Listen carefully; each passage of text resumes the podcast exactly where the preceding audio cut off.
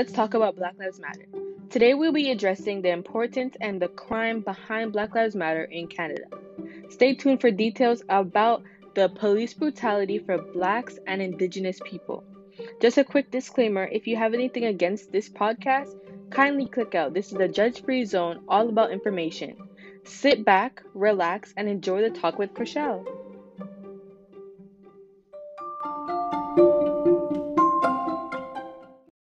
Every day, more and more people ask the question why? Why are we getting attacked? Why are my black youths not striving and pushing to be the best that they can be?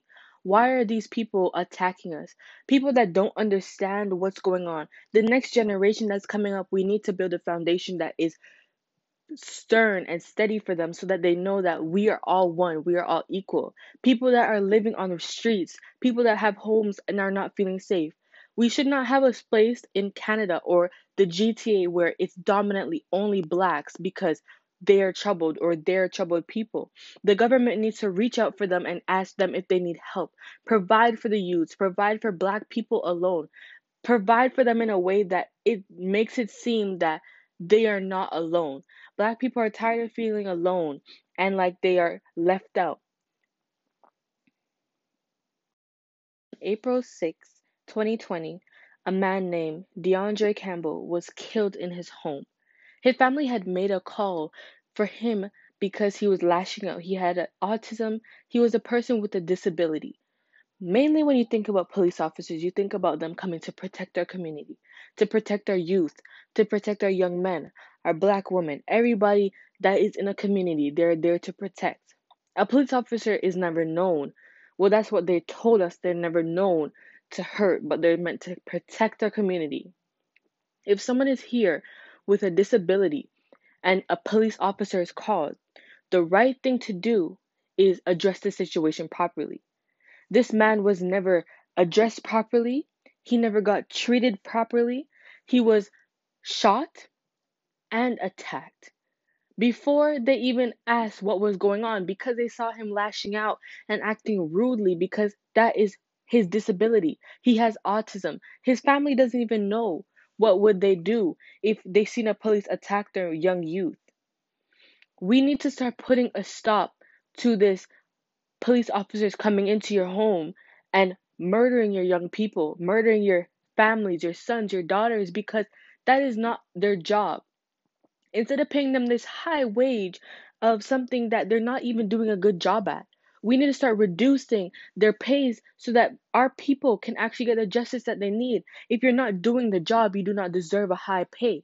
You don't deserve something that is giving you this loyalty when you're not being loyal to your community. We see all over the news, the TVs, the schools, even people schools are having police officers walk around because their students are troubled and they set police officers on their youth because they seem troubled but they're not asking the question why? Why are they acting like this? What can we do to better our youth? Why why can't we just bring in like a mental health officer instead of an actual officer with guns and not and tasers? Instead of that, they use the actual police officers to threaten and scare our kids and our, our community. When it can always be resolved in a different way. One great thing that we see is on May 30, 2020, Many people came out because they were tired, they were mentally and physically drained of seeing youth die because of the guns of a police officer. It's not even gang related anymore. It's more of our own officers of a different race, of a different color, killing another man or woman of a different color because of hate, because they were quote unquote scared. But being scared isn't your job. You're supposed to protect, as I said before. But we know what police do. They always try to cover up stuff to make it look like they're the good guy and the person was the bad guy. But when we dig deeper and we have assignments and tests like this to speak about issues that are going on in our community, the truth comes out.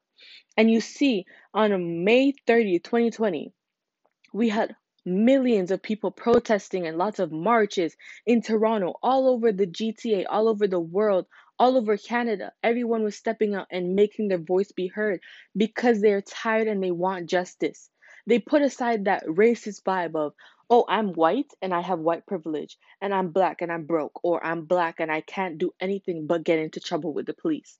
We need to start breaking those stereotypes because everyone is equal and everyone is capable of the, their own thing. Everybody is unique in their own way.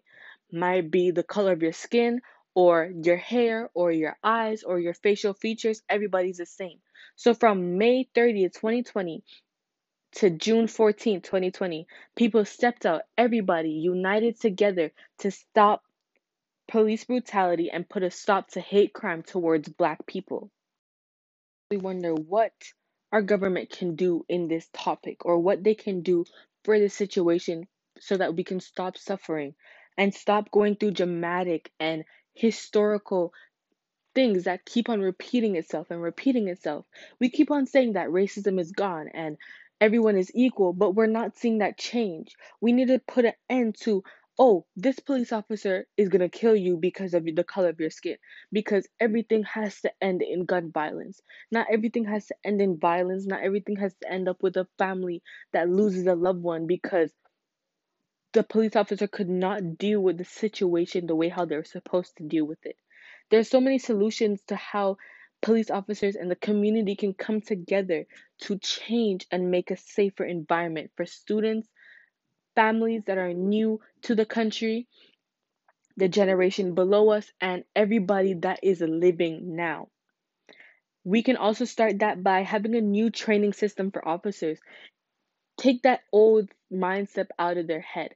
You serve to protect and you're loyal to your community. That means that you ask questions before forcing violence or before putting in any form of violence that may even mean tasers or guns or even aggression physically towards a person. That could mean defending our democracy, people around our community defending our democracy and speaking out about the things that they've come to realize in their community.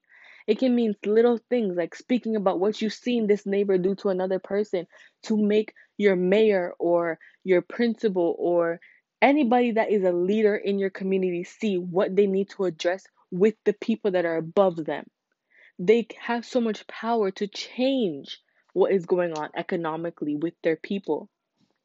We need to stop hiding the stuff that are going on from our community. Show the raw truth to the community. Tell them what is going on so that they are aware of how stuff are being handled when they could be handled so much differently.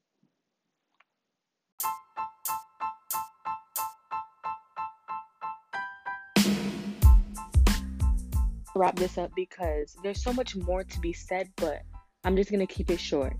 Racism is not something that someone is born with. Racism is taught in the home, and many times families bring up that hate towards black people or that hate towards indigenous or other people that are not like them. So when we are young, kids don't look at the skin color of a person, they just see another kid, they just see another boy or girl ready to play with them, open armed, willingly open. All that they have is so pure and I wish that the whole community or everyone in the world could just be like that.